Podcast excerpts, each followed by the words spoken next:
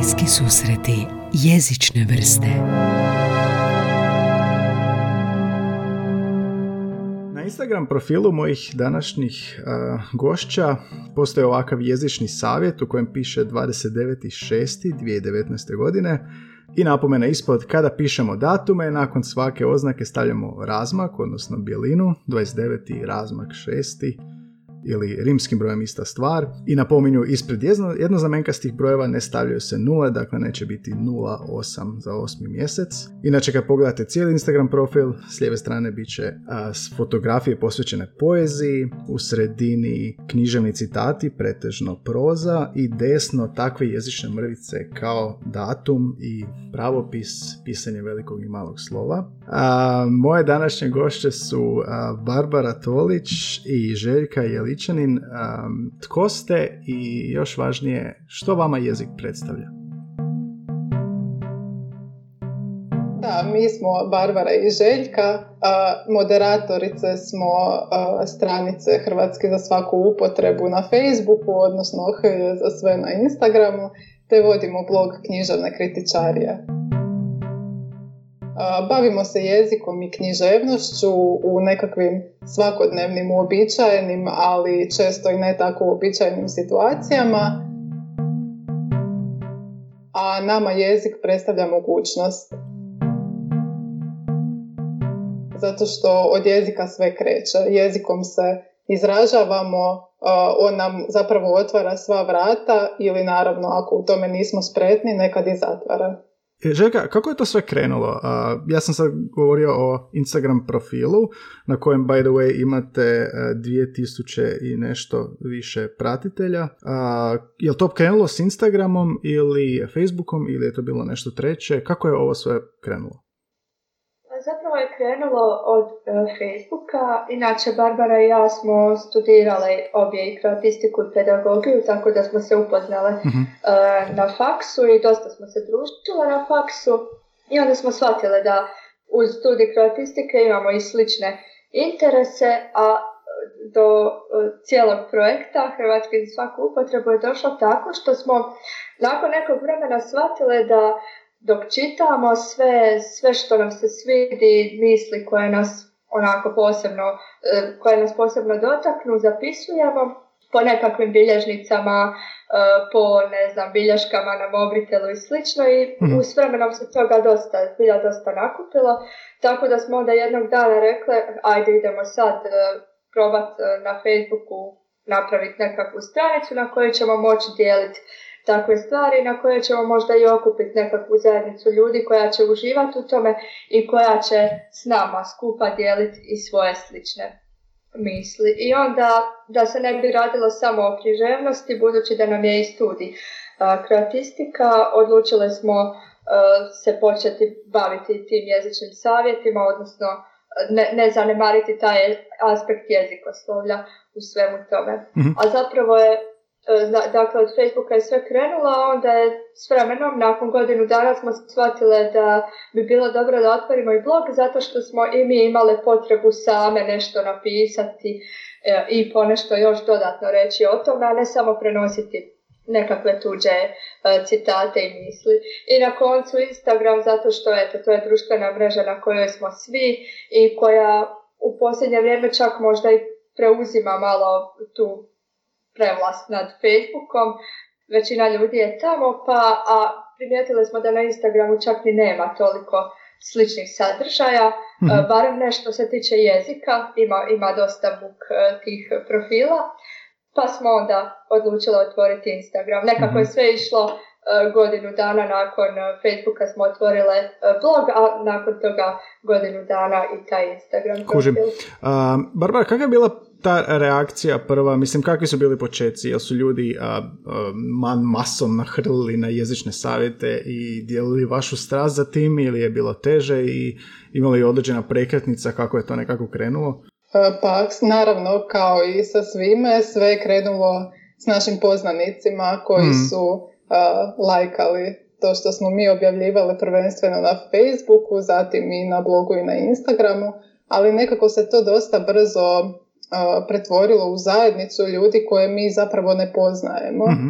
i koji su nam se puno češće javljali najčešće bismo ih na svoje platforme privukle upravo tim nekakvim jezičnim zanimljivostima mhm. i to je nekako uvijek neka poveznica i uvijek je početak razgovora. Ja, kad kažeš jezična, često Kad kažeš jezična poveznica, je li to taj dio gdje savjetujete kako upotrebljavati jezik ili više ovaj književnost? Pa jedno i drugo zapravo, ali dosta, puno su češće zapravo reakcije na jezik, mhm.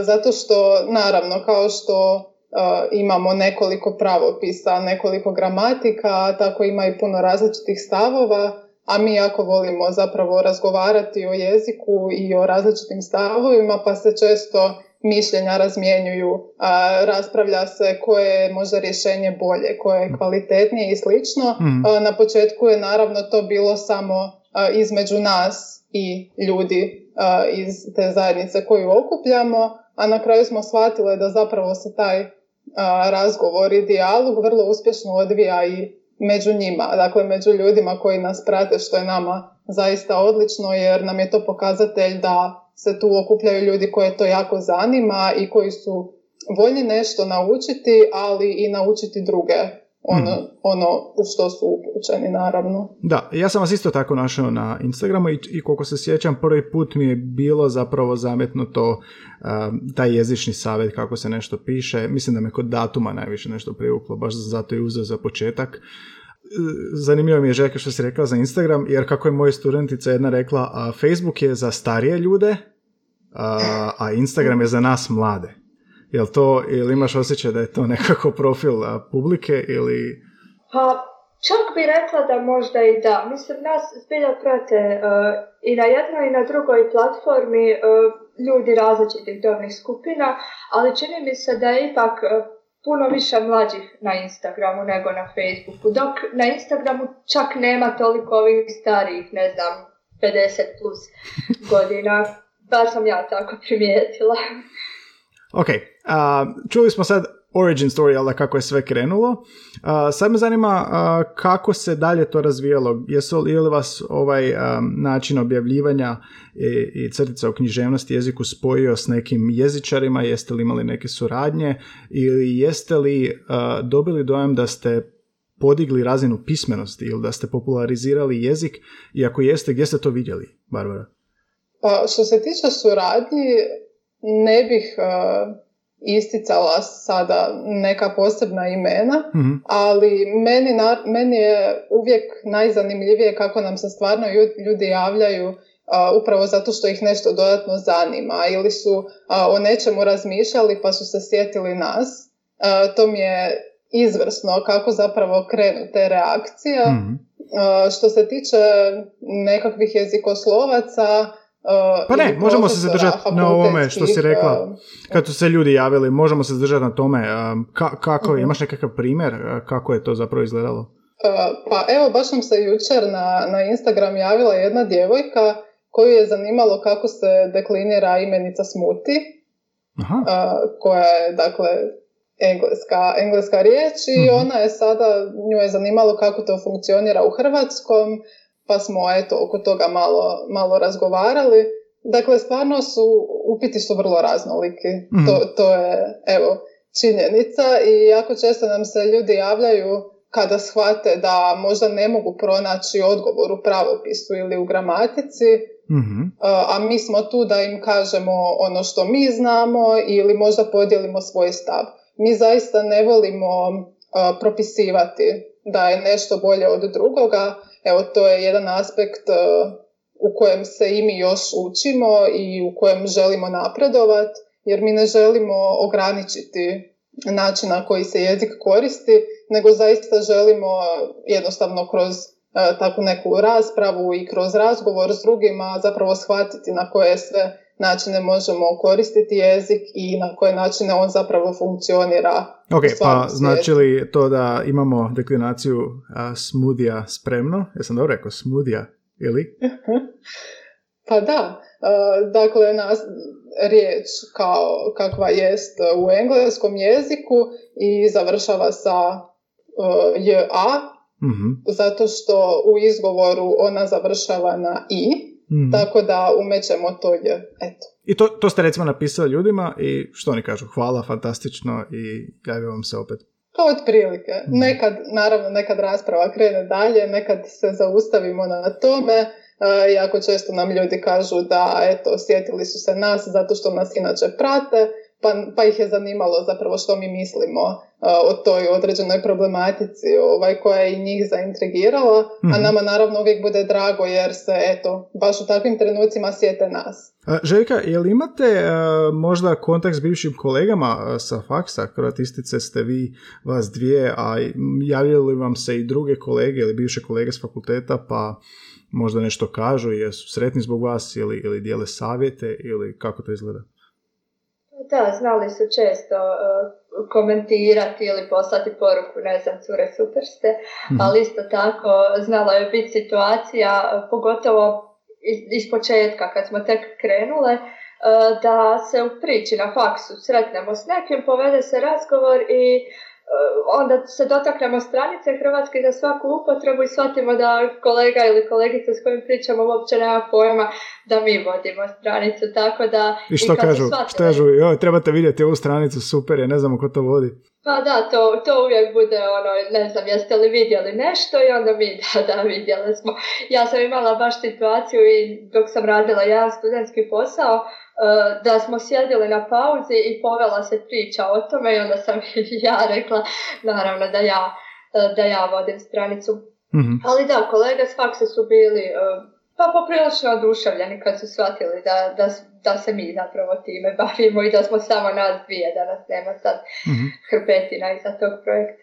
I mijenja li vam se, Barbara, nekako cilj, sada kad vidite gdje to vodi, um, želite li nekako um, to pretvoriti možda u još nešto više, možda u nešto, neki video materijal ili slično, ste kad razmišljali o tome, kao idući korak kako još promicati književnost i jezik?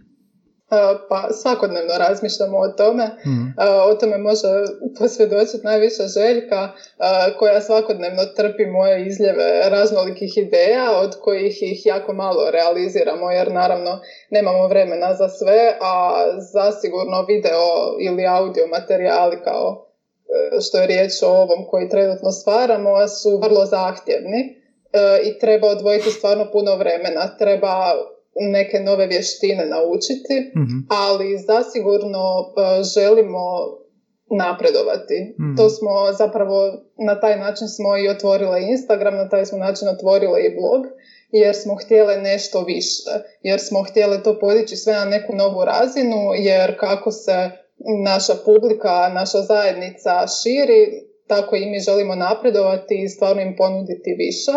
Ok, znači zbog toga... Mhm, blog je uh, književne kritičari, jel to to? Tako je. o čemu se radi i odakle to ime? znači, blog nije identično kao Instagram profil, jer ste rekli da je tamo nešto vaše vlastito. Je li to nešto kreativno pisanje ili recenzije ili kritike ili što? Blog je vrlo široko orijentiran, barem za sad. Još uvijek ga nismo ograničile tematski jer se uvijek nekako se uvijek sjetimo nečega novog što bi se moglo na njemu obraditi, a krenuo je kao um, pisanje osvrta na pročitana književna djela. Mhm. Uh, tako je zapravo nastao i naziv. Htjeli smo se malo poigrati riječima i da to bude nešto simpatično i ljudima zanimljivo začuti. mm A a nakon toga je nekako krenulo više u smjeru da dajemo i neke svoje savjete i neke svoje uvide jer se jedna i druga se bavimo i lektoriranjem e, i pisanjem. Tako da smo htjeli podijeliti i svoje savjete ili možda e, s obzirom na to da nas prati jako puno studenata ili maturanata, mm htjeli smo i s njima podijeliti svoje savjete o pisanju od, ne, nebitno je li riječ o esejima za školu ili za ono, kreativno pisanje, zapravo sve želimo obuhvatiti. Mm, evo vam se jave maturanti kad sa dodatnim pitanjima? A, pa maturanti su poprilično sramežljivi, mm mora se priznati. A, njih najviše zanimaju kvizovi, koje baš ovih dana smo ponovno pokrenule tu rubriku jer nam se bliži državna matura. Maturanti su ludi za, za ispunjavanjem kvizova mm, najraznolikijih, tako da mm. evo. Je to ovaj a, naslov što piše provjerite svoje znanje književnosti prije mature? Tako je, tako mm. je, to je taj. Željka, imaš li kakve još anegdote za ispričati što je bilo zanimljivo u vezi vaših objava ili možda tih ljudi koji su vam se javili? Pa ne znam, na primjer, znali smo biti na faksu, jednom smo na nekakvom predavanju sjedile ujutro i u tom trenutku je izašla objava, netko od kolega je bio na mobitelu i shvatio je, vidio je tu objavu na fejsu i okrenuo se prema nama i pitao nas pa ono kad ste vi to, kako ste vi to sad stigle smislit, a mi smo tu objavu naravno imale zakazanu i pripremljenu prije, pa je samo u tom trenutku mm, To je već uh, isplanirano, znači. Mm. Ali, ali ovoga, znači to je već isplanirano unaprijed objave, to je zapravo sve po nekoj špagi već sad ide pa nekad, nekad ih planiramo unaprijed, nekad, nekad nastanu u tom trenu, ali uglavnom budući da je to sve još uvijek hobi, da imamo i posao to i hmm. da se radi u svakakvim smjenama, lakše je, lakše je na primjer u nedjelju sjesti i zakazati objave za cijeli tjedan, ali nije pravilo. Hmm. Zna se dogoditi da uskačemo svakako. Koliko je teško balansirati posao i ovo, iako se radi o sličnoj, sličnom području, naravno lektore, lektorice ste obje. Imaš li osjećaj da je nekad previše ili te svejedno strast goni da to izguraš malo i jesi zadovoljna povratnom informacijom koju dobiješ kad to sve vodiš? E, zna biti naporno, ne, neću lagati, mm. mislim da će se složiti i Željka sa mnom, da stvarno sve vrlo e, često zna biti dosta kaotično mm. i naravno poruke, reakcije pratitelja koje stižu u svako doba dana pa želimo im naravno što prije odgovoriti jer im želimo, želimo biti tu za njih mm-hmm. kada, mm. kada njima nešto zatreba, ali da, da nas ovo ne zanima i da stvarno ne volimo to što radimo, mislim da se time ne bismo bavile već mm. skoro koliko, više od tri godine, više, više i ne znam koliko to traje mhm. stvarno. Mm-hmm. Ok, ajmo malo pričati o samom lektorskom poslu i stanju lektora i pravopisa u Hrvatskoj. što vas je odvelo baš u smjeru lektorstva? Željka, ti radiš u indeks, na indeks portalu i lektoriraš ondje. Barbara, isto si lektorica. kako ste se odlučili baš za taj dio jezika, odnosno karijere i koliko ste zadovoljni u tome, koliko tu ima posla, kako ste zadovoljni stanjem lektora u državi? Pa ja sam zapravo, e, kao i Barbara, tijekom studija sam volontirala na jednom studentskom portalu, e, tamo sam počela lektorirati, a u međuvremenu je to postalo i novinarstvo. E, a tijekom faksa sam nekako uvijek naginjala više toj jezikoslovnoj strani, iako književnost obožavam, volim i podučavati sve, ali evo, nekako mi je to bilo draže. mm I kad sam završila faks imala sam sreću da, da se na indeksu baš otvorilo mjesto za još jednog lektora i da, zbilja sam imala sreću zato što je to, barem koliko ja znam, jedan od rijetkih uh, online medija koji zbilja drži do tog da, da im članci i tekstovi budu pismeni i mm nas je zbilja puno, inače znam priče da na ne znam, određenom online portalu radi jedan lektor, a u tome zbilja ne vidim svrhu jer jedna osoba ne može, e, ne može sve to pokriti. Mm. Da, tako da sam ja zbilja svojim poslom zadovoljna. Naravno, to je, radi se o jednom od najčitanijih portala, pa je to zbilja jako puno posla i mi e, sve radimo u realnom vremenu, jel kad članak izađe, mm. mi ga lektoriramo, tako da mislim da da bi moglo to puno bolje, naravno.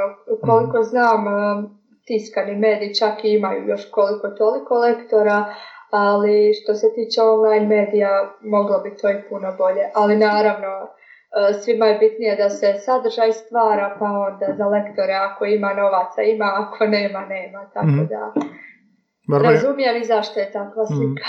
Barbara, ti imaš osjećaj isto tako. E, imao sam gosta koji je e, novinar urednik i imaju lektora i ustvrdio je da lektori postaju sve više višak jer ta brzina žrtvuje lektore i brzina dosta informacija bitnija od kvaliteta na kojem je jezika na kojem je taj sadržaj napisan. Barbara, jesi imala isti osjećaj da se slično događa i kako je to iskustvo?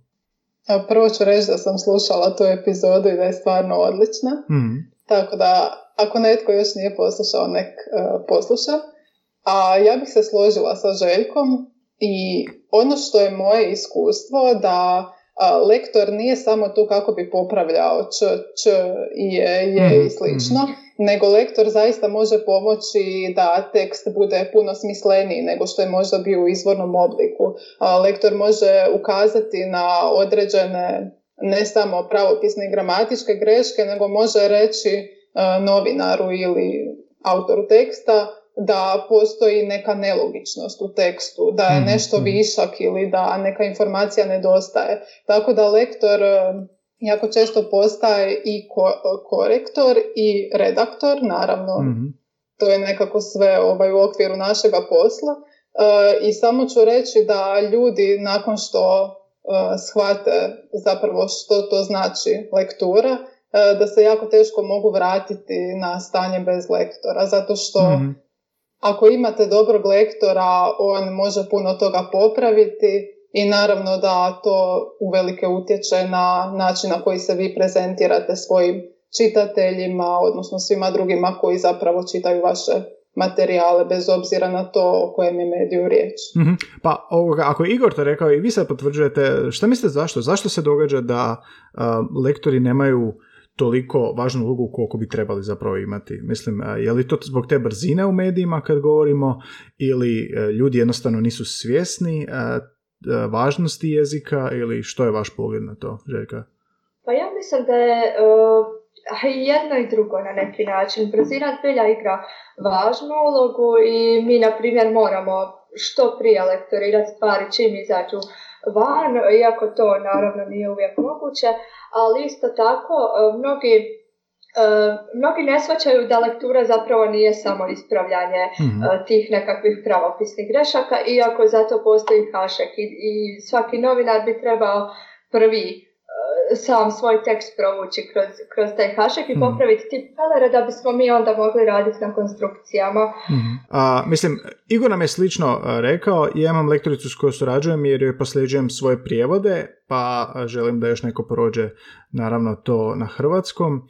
A, no, može li se zapravo od lektorska živjeti? Imamo li puno samostojećih lektora, imamo li puno nezavisnih zanimanja, obrta, lektor, lektorstva ili je to više onako ako imaš sreće da dobiješ taj posao ili ako ili što, Barbara, ne znam kako je tvoj dojam. Pa čini mi se da i nema baš toliko lektorskih obrta. Koliko sam upućena, mislim da ih je zaista malo, ako čak ono, da se mogu nabrojati na prste jedne ruke u ovom trenutku, Mhm. ali ja se stvarno nadam da će se to promijeniti. Um, iako, evo, već smo spominjali tu hiperprodukciju i činjenicu da, pogotovo portalima, nije toliko važno zapravo kako tekst izgleda, sve dok je naslov privlačan i kada ljudi kliknu na naslov, više nije važno uopće što, što se zapravo nalazi unutra, Mhm. ali ja mislim da s- obzirom na to da se okrećemo u virtualnom svijetu i da je jako velik, jako velik utjecaj zapravo imaju i društvene mreže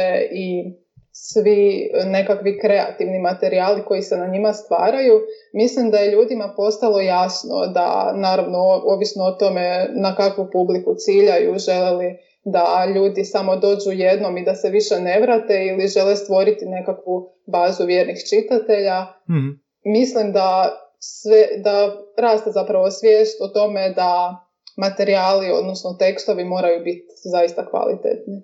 Kad smo kod toga, Željka, smatraš li da bi lektorsko, lektorske intervencije trebale biti nekako na većoj razini, tipa da svi diplomski radovi moraju dobiti potpis lektora, da svi, mat, dobro, materijalnih radova nemaju više isto koliko sam star, ne znam, a, doktorski radovi, znači da apsolutno sve što ide u nekakvu a, bazu negdje mora proći a, lektorsku intervenciju.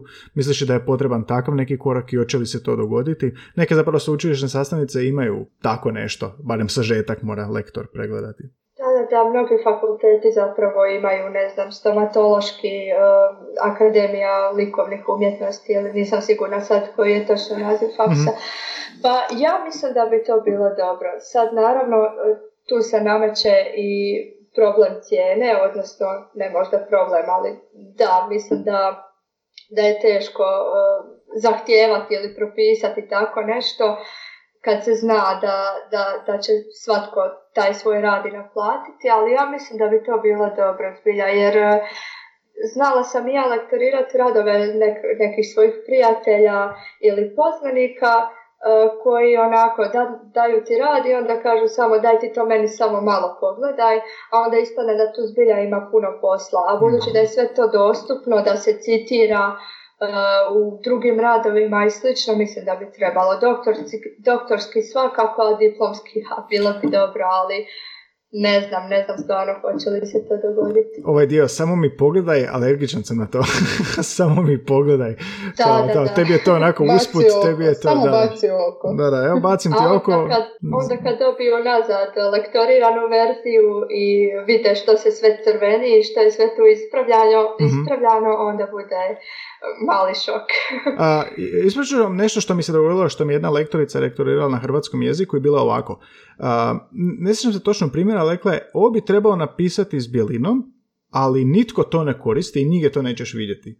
A, što, što je to značilo točno? Znači li to da je to neko, neka greška koja je postala toliko ustaljena da se to više nije greška ili što je događa li se to vama?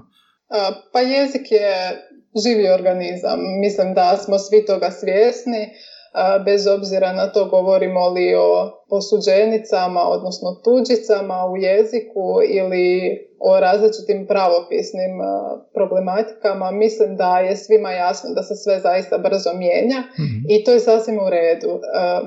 Naš je problem što, to sam već spominjala, da što imamo nekoliko pravopisa, nekoliko gramatika i ljudi zaista više ne znaju kome bi vjerovali, čiji bi savjet slijedili, sve je vrlo zbunjujuće i onda je nekako najlakše raditi e, pod, navodnicima po osjećaju i zanemariti sva pravila, pa što bude. Mhm.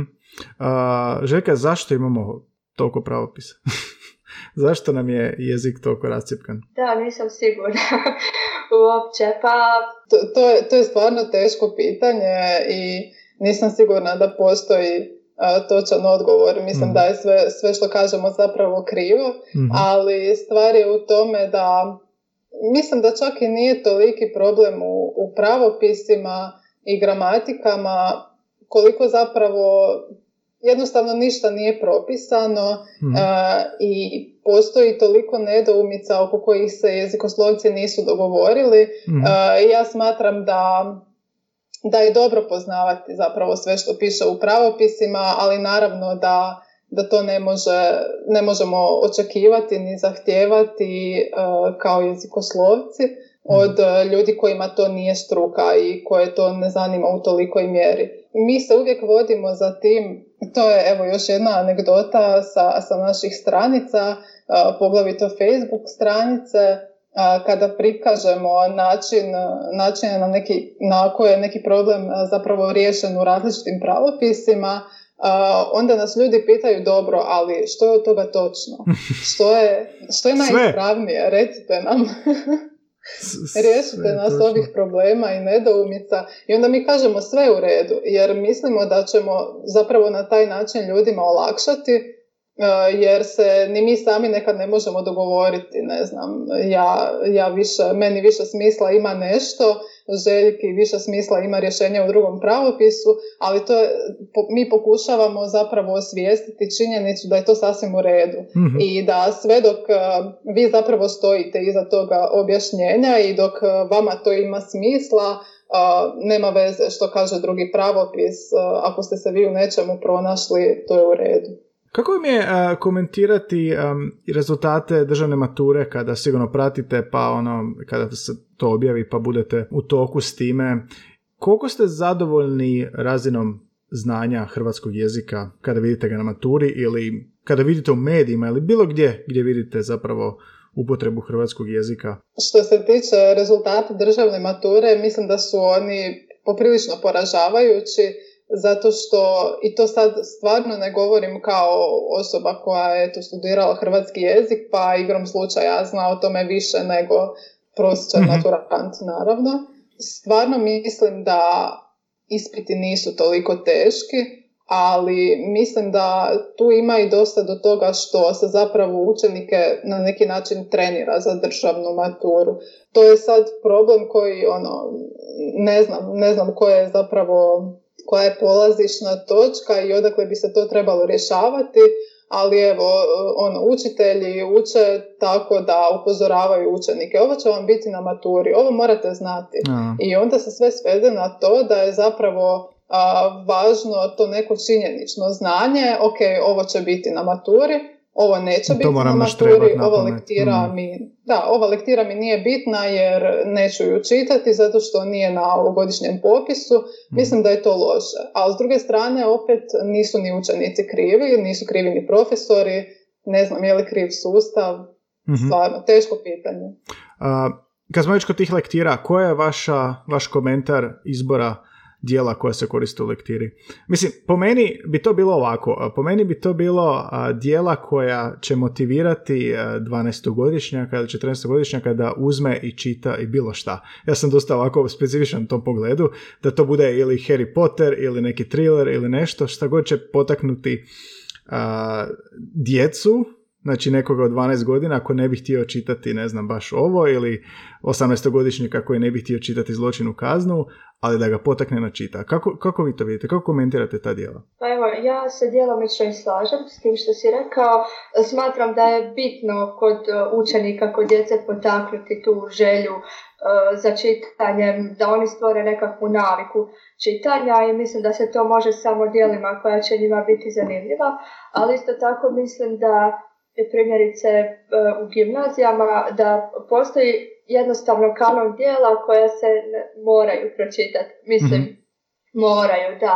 Nije isto obraditi, evo, pomenuo se zločini kaznu, nije isto obraditi zločini kaznu na jednom ulomku ili, uh, ili pročitati cijelo djelo. mm tako da zbilja mislim da, da se Može se odstupati od kanona naravno, ali mislim da postoje neka djela koja bi se zbilja trebala pročitati i bez kojih primjerice jedan gimnazijalac ne bi trebao izaći iz srednje škole, a da ih nije, da ih nije pročitao. Mm, Barbara, što ti misliš? Pa ja, ja se prvo moram osvrnuti na tvoje primjere. Mhm. Ja sam, obožavam Harrya Pottera, mhm. ali sam također luda za Miroslavom Krležom. To je mhm. evo...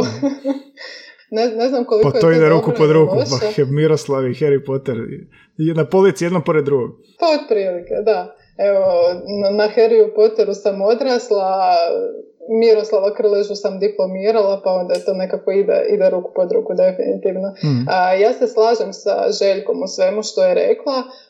mora biti nešto što će potaknuti djecu na čitanje, a s druge strane škola nije cirkus i škola nije mhm.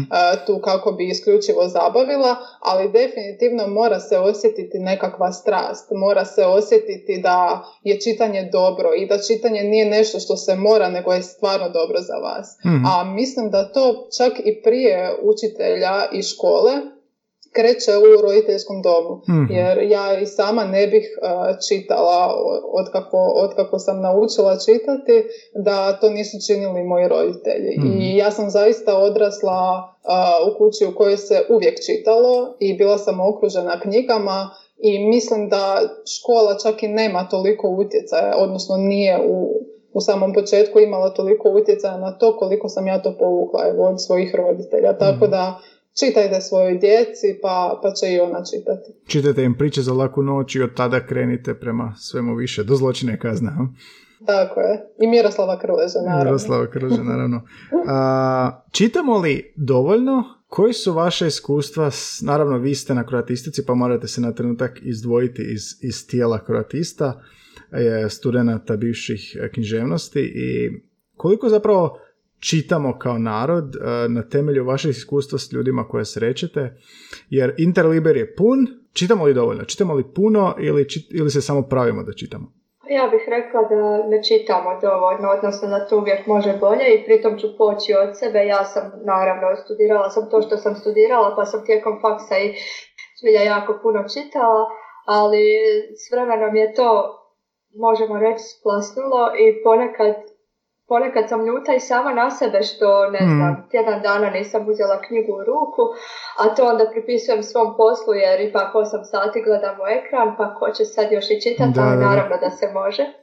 I uh, mislim da i Hrvati mogu, ka, mi kao narod, da naravno možemo puno više čitati. Postoje iznimke, postoje ljudi koji čitaju ne znam, troznamenkaste brojeve, cifre, knjiga tijekom e, godine, ali mislim da je takvih jako malo i da svi nalazimo nekakve izgovore, ah, ne stignem sad zbog ovog, ne stignem sad zbog onog, a da pročitamo i, ne znam, pola sata dnevno da čitamo, to bi, to bi dalo neki neki malo bolji rezultat, bar mi se tako čini, evo, polazimo od sebe. Ovo kad si rekao za troznamenkaste brojeve, e, čitao sam, e, grad, knjižnice grada Zagreba su objavile kao pobjednik, ne znam čega natječaja, uglavnom osoba koja je najviše posudila je ona neki 300 knjiga. Pa je nam toliko vremena otići do knjižnice da bi se vratio doma, koliko je ona puta otišla u knjižnicu. I onda sam isto to što kažeš, pola sata dnevno, pred spavanje krenem čitati zaspem, naravno, i onda sam počeo s audio knjigama. Uh imate nekih možda iskustva s tim, kako vam se to čini, jel to nešto ide u ruku na tome da, bi mogli, da bismo mogli više čitati? Barbara, što, kako je tvoja položaj općenito o čitanju u Hrvata i o audio knjigama? E, pa ja moram, da, moram priznati da sam e, testirala i da sam htjela sam vidjeti zapravo hoću li čitati e, više ako to krenem e, eto pomoću audio knjiga ili čak knjiga u PDF-u i stvarno sam zaključila da da nekako je lakše naravno dok čekate tramvaj, dok se mm vozite u javnom prijevozu, uzeti, svakako držite mobitel u ruci, to je činjenica, ja ga držim, evo ja sam da. srasla s mobitelom, više manje i stvarno je puno lakše, evo kad sam već e, na tom mobitelu, otvori, otvorim knjigu i čitam e, čak audio knjige manje, mhm. jer sam nekako, ja volim imati svoj tempo čitanja, volim se negdje zaustaviti, nešto, nekakav odlomak više puta možda proći, neki dio ići brže, tako da mi čak audio knjige nisu, nisu toliko rezonirale sa mnom, ali evo knjige u nekakvim drugim oblicima, drugim formatima na mobitelu zasigurno da. mm I kod tog čitanja, isto meni prođe ovo što Željka što si rekla, ono danima, mjesecima prođe da ne čitam i onda ono uvijek sam sebi opravdavam, racionaliziram, da nemam vremena, da morao sam ovo i onda krenem ponovo čitati i onda, Isuse, pa šta radim svih ovih mjeseci, ovo je tako dobro, di sam, di sam bio ovo cijelo vrijeme, ste vi tako doživjeli, mislim, s poslom i sve sigurno. Pa da, to se, do, to se događa. Da. Ajde, Morat ćemo naći neki pa način. Reci, Žeka. Ma ne, htjela sam samo reći da to se događa, ono, evo baš sam nedavno uzela neku knjigu s police, prvu koja mi je bila pri ruci i progutala sam ju i onda zbilja pomislila, a trebala bi ja ovo češće raditi, a onda opet sljedeći dan je moram ovamo, moram onamo, nisam stigla i tako to ide uglavnom. Možda je to žrtva ovog užurbanog života kao što su lektori žrtva informacija koje moraju brzo stići negdje, tako i mi moramo brzo valjda stići negdje pa ne stignemo. A, dobro, htio sam vas još pitati o kreativnosti. Jeste li se nekad opuštali u kreativno pisanje vlastito? E, je li vam to neki cilj u životu? što biste još htjeli od jezika? Jezik ste rekli predstavlja vam mogućnost. Koju je to još mogućnost želite iskoristiti, a da niste? Ja volim pisati, to je, to je činjenica i mislim da to svi znaju. Čak evo, na poslu sam plaćena da pišem, naravno nekada neke malo drugačije forme e, tekstova, nekada više kreativne, nekada manje kreativne, ali stvarno volim e, pisati. Kad kažeš pisati, što? Što? Vidi, dosta često je to poezija, mhm. koja najčešće završi kod Željke, maltretiram Željku da, da ju ona čita, da mi kaže svoje mhm. stavove i dojmove ali to više manje stane na tome. Ne, nije još izašlo nekoj zbirci? Pa mislim da ne. E, izašlo je ponešto još u srednjoj školi, u školskim časopisima, školskim zbirkama, mhm. ali osim toga ne. I to je baš, evo, ovih dana se nekako pokušavam natjerati, vratiti se tome, jer trenutno evo ovo što pišem u svoje slobodno vrijeme se svodi na naš blog i pisanje osvrta o pročitanim knjigama i pisanje, ne znam, opisa za Instagram. To je više manje to. Pa dobro, tako krenem. Evo sad su svi čuli u ovom podcastu da pišeš poeziju i svi će očekivati kroz dvije godine zbirku poezija koja će onda biti čitana na veliko. I na Interliberu 2022. vjerojatno očekuje svoj štand. A, Željka, koja je tvoja mogućnost koju želiš iskoristiti jezičnu? E, pa isto pisanje, s tim da sam se ja više pronašla u, u ovim nekakvim novinarskim formama i tim mm blogovskim nego što umjetič, umjetnički stvaram nešto, primjerice poeziju ili prozu.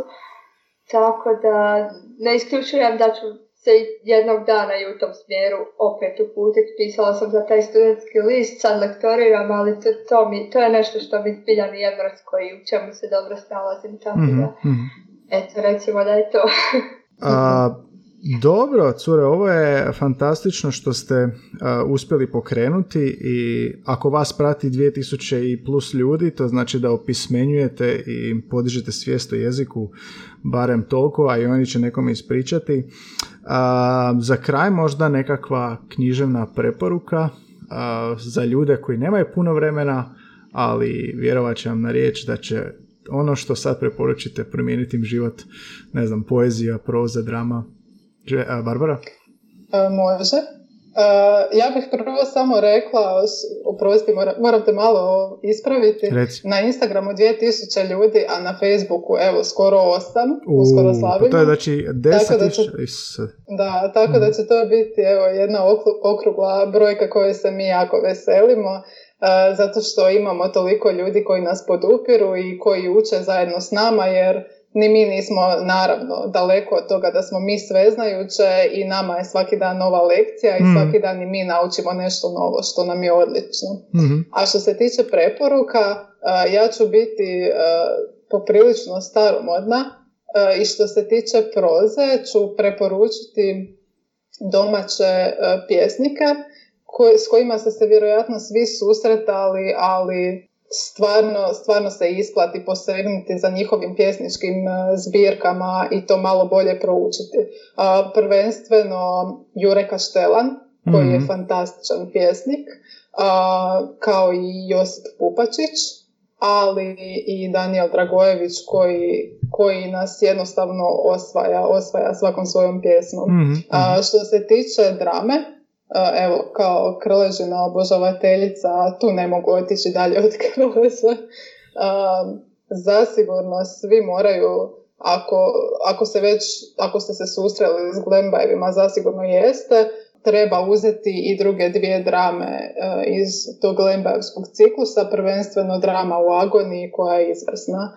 A mhm. što se tiče proze, preporučit ću, evo, da sad ne budemo sve na, na ljudima koji su nekada davno stvarali i na muškim autorima na kraju krajeva, zato što mi stvarno imamo izvrsne domaće autorice.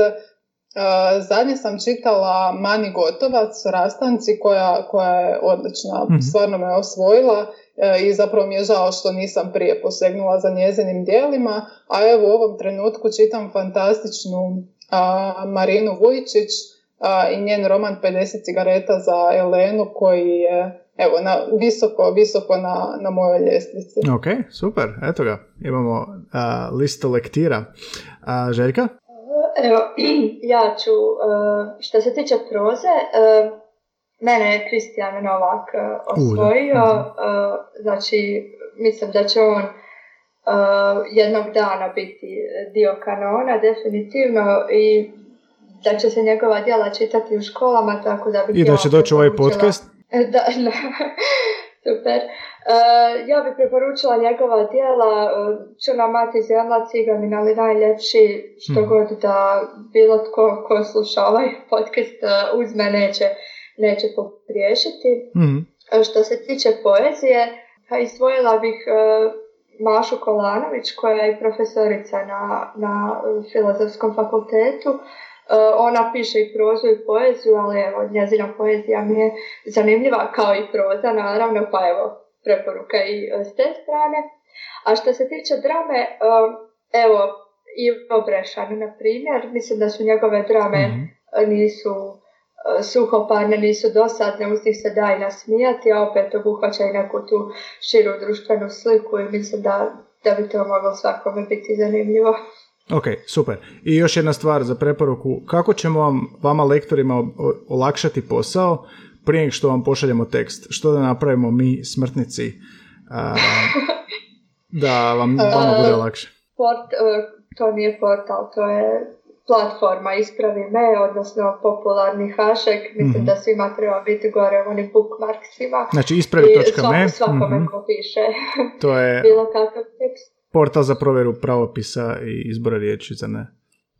Da, da, da, tako je. Mm. On prepoznaje tip felere, prepoznaje čak i greške u imenima, prezimenima, dosta je široka ta njihova baza i mislim da je to zbilja osnova koju svako može učiniti kad piše tekst, mm tako da onda mhm. lektor zbilja može poraditi na ovome što kompjuter ne može, na mhm. stilu, na... Na, na smoothie, smoothie. Evo, će ispraviti hashtag smoothie ili... E, nisam si... A mislim da, da hoće. Pa nadograđuje se, vjerojatno hoće, da. mm Barbara, još nešto, neki savjet, osim spellchecka? pročitajte još jednom svoj tekst. Uvijek. Dakle, nikada nemojte tekst slati dalje, bez obzira šaljete, na to šaljete li ga lektoru ili nekom drugom. Uvijek pročitajte svoj tekst još jednom, s razumijevanjem, polako, bez nekakvih smetnji sa strane. Zaista dajte si vremena, dajte svom tekstu vremena kako biste ga stvarno usavršili. Ili dajte nekom drugom da pročita još jedan ili to, to uvijek, naravno. Pogotovo ako je životopis. Pogotovo ako vaš budući posao ovisi o tome. A, cure, super, a baš mi je drago da ste pristali doći, ja nadam se da ćemo zajednički malo promovirati jezik ponajprije, pa da možemo zapravo reći da smo nešto napravili u smislu promicanja važnosti jezika, lektorstva, književnosti, jer to smo sve preporučili, a ujedno smo dali nekakav osvrt na stanje jezika, na stanje državne mature, na izbora dijela u školama i slično. to je to. Barbara i Željka, hvala vam što ste pristali sudjelovati. Evo 50 minuta izdvojili za ovaj podcast i nadam se da ćemo opet u nekoj daljnjoj suradnji surađivati. Tipa kad se dogodi neki gaf, jezični u svijetu javnosti i politike. Nadam se da možemo uskočiti isti taj dan i ispraviti taj gaf na opće oduševljenje svih koji nas prate. Definitivno. Dobro. Hvala na pozivu i veselimo se novim epizodama podcasta, pogotovo to je s Kristijanom Novakom. Evo, jedva čekamo stvarno. Pišem mu mail, sutra ću mu poslati mail. super. Da, ok.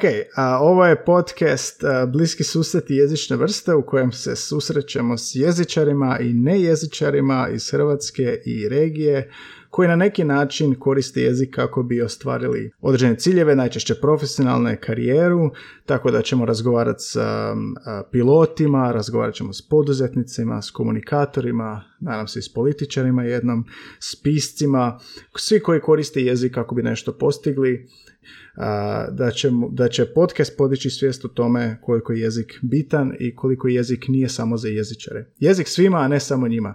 Cure, hvala, bok.